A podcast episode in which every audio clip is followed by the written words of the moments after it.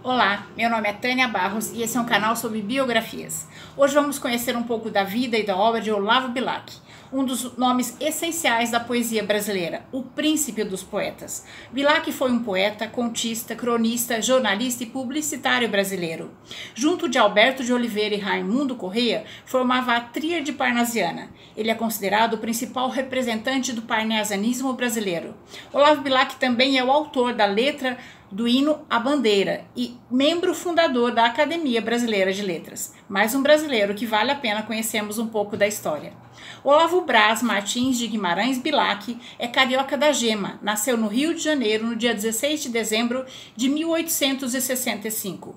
Foi filho do cirurgião do exército Braz Martins de Guimarães e de Delfina Belmira, Delfina Belmira Gomes de Paula. Bilac só conheceu seu pai quando tinha quatro anos, em 1870, quando ele voltou da Guerra do Paraguai. Teve uma infância e adolescência comuns para a época. Era considerado um aluno aplicado.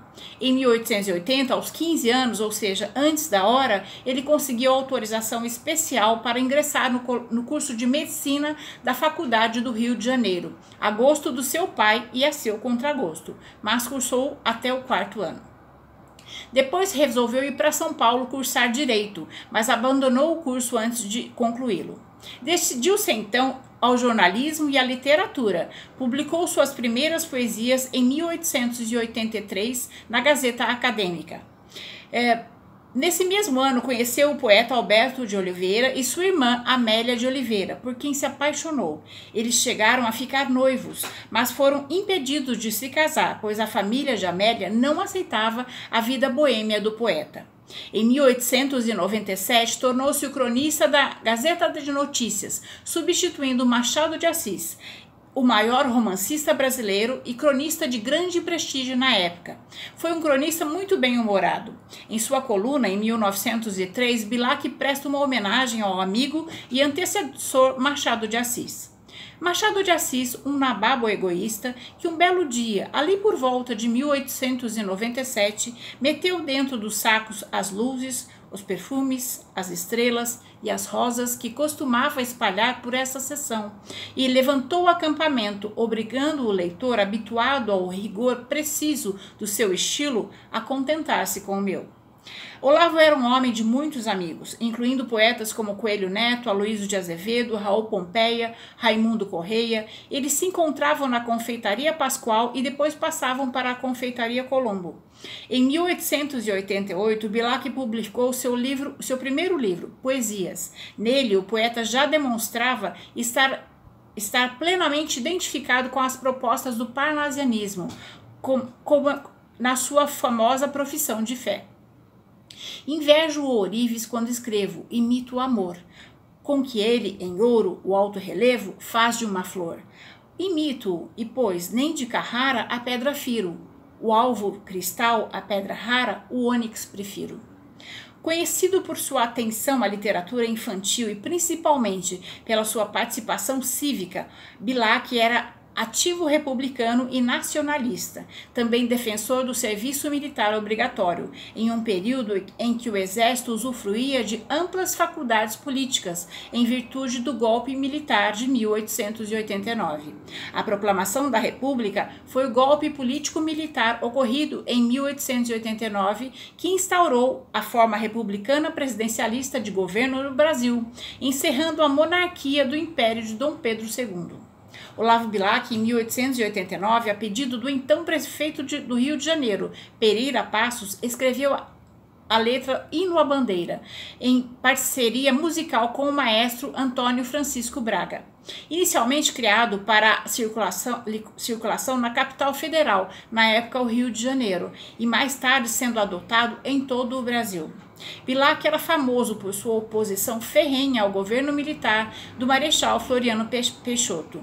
Ainda em 1891, com a dissolução do parlamento e a posse de Floriano Peixoto, inúmeros intelectuais perderam o seu protetor, o Dr. Portela, ligado ao primeiro presidente republicano Deodoro da Fonseca. Como reação, o poeta participa da fundação de O Combate, órgão antiflorianista. Em 1893, durante a Revolta Armada, foi perseguido pelo governo do Marechal Floriano Peixoto, sendo obrigado a se esconder por algum tempo em Minas Gerais. E ao regressar ao Rio de Janeiro, foi preso. Ficou detido por quatro meses na fortaleza de Laje, no Rio de Janeiro.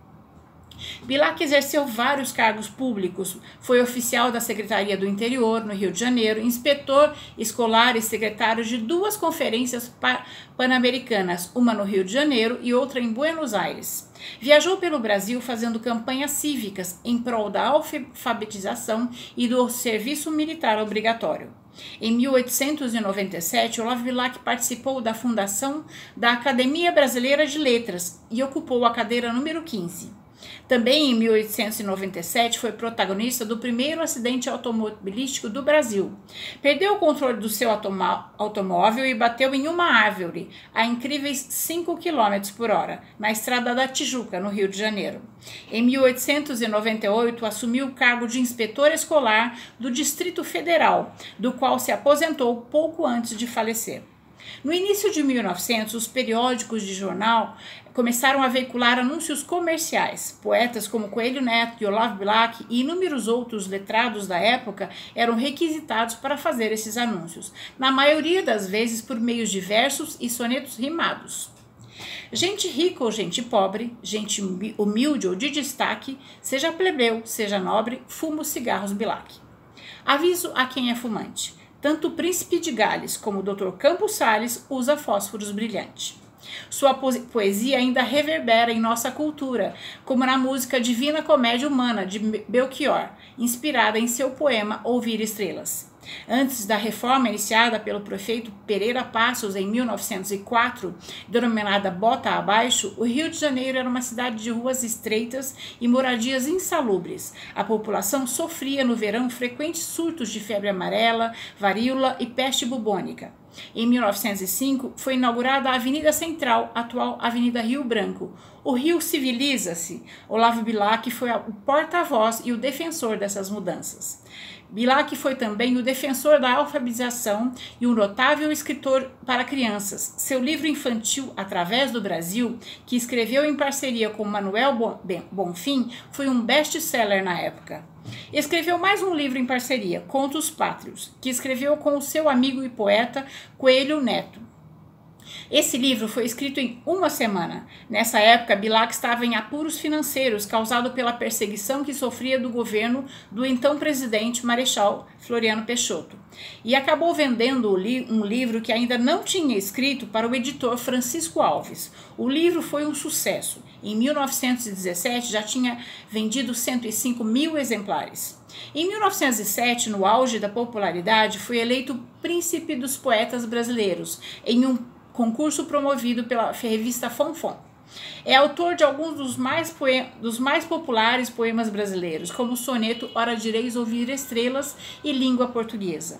O grande amor da vida de Olavo Bilac foi a poetisa Amélia de Oliveira. Sendo esse amor um amor impossível, foi a inspiração de muitos de seus versos. Bilac tentou um segundo noivado com Maria Celica, filha do violinista Francisco Pereira da Costa, mas foi ainda mais curto. Depois desses dois descasos amorosos, Bilac optou por viver sozinho. O lirismo, no seu último livro, Tarde, Bilac mistura motivos líricos e filosóficos, no qual é constante a preocupação com a morte e o sentido da vida. Talvez haja na morte o eterno ouvido, Talvez seja ilusão na vida tudo, ou geme um Deus em cada ser vivido. Não afirmo, não nego, é vão o estudo. Quero clamar de horror porque duvido, mas porque espero, espero e fico mudo. Olavo Bilac faleceu no dia 28 de dezembro de 1918, no Rio de Janeiro, e foi sepultado no cemitério São João Batista. Termina essa biografia com o soneto Hora direi ouvir estrelas. Ora direi ouvir estrelas, certo? Perdeste o senso? E eu vos direi, no entanto, que, para ouvi-las, muitas vezes desperto e abro as janelas, pálido de espanto, e conversamos toda a noite, enquanto a Via Láctea, como um palio aberto, cintila, e ao ver os e ao vir do sol, saudoso e em pranto, ainda as procuro pelo céu deserto. Direis agora, tresloucado amigo, que conversas com ela? Que sentido tem o que dizem quando, quando, quando estão contigo? E eu vos direi, amai para entendê-las, pois só quem ama pode ter ouvidos capazes de ouvir e entender as estrelas. Essa é a nossa história de hoje. Espero ter contribuído para que seu dia tenha momentos agradáveis. Se você gostou, conheça as outras histórias do, do, do canal, dê, dê seu joinha nesse vídeo e inscreva-se para para conhecer as próximas histórias do canal. O canal Biografias traz novos, novos vídeos todos os sábados às 15 horas e às terças-feiras às 19 horas os vídeos dos personagens pedidos nos comentários. Vamos conhecer a vida das melhores pessoas que passaram pela Terra e das piores também, porque é do contraste que nasce a nossa consciência. Os heróis são importantes na nossa vida, porque eles nos mostram quão grandes podemos ser. Esse é um projeto ousado e difícil de manter. Por isso, se você gostou do tema e quiser apoiar esse projeto, você pode se tornar um padrinho ou madrinha deste canal. É, e é importante esse apoio cultural para que eu possa continuar melhorando o canal e trazendo vídeos de cada dia mais qualidade para todos vocês. O link como fazer isso está logo abaixo na descrição do vídeo. Até a próxima história.